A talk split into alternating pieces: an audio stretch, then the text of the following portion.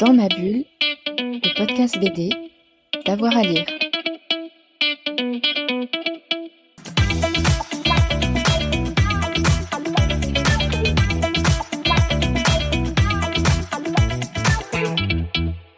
Je dire Kelvin et Hobbes, au début, à lire euh, le plus tôt possible, on me dire.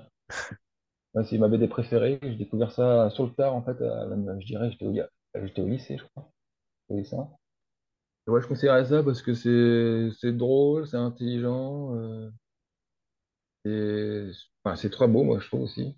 Au final, le, trait de Watterson m'a beaucoup, euh, m'a beaucoup influencé aussi, la nervosité.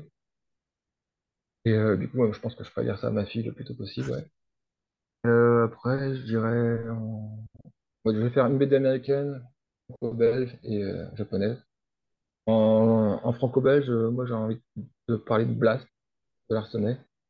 C'est une BD qui a sa place, euh, une place particulière dans le paysage franco-belge, Hmm.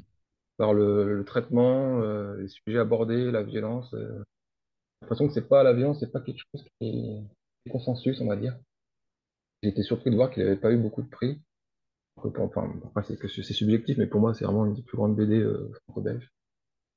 Et ensuite, bah, je dirais, euh, entre Akira, ouais, Akira, Akira, ouais, c'est le grand classique. euh. Ça a plus de 30 ans et c'est encore euh, hyper actuel, ça n'a pas vieilli. euh, le dessin est incroyable, euh, la narration, euh, pareil. Donc, euh, c'est vrai, là, c'est vraiment des, conseils, on va dire, pour, euh, euh, des jeunes dessinateurs, plus pour euh, des lecteurs de BD. Dans ma bulle, le podcast BD, d'avoir à lire.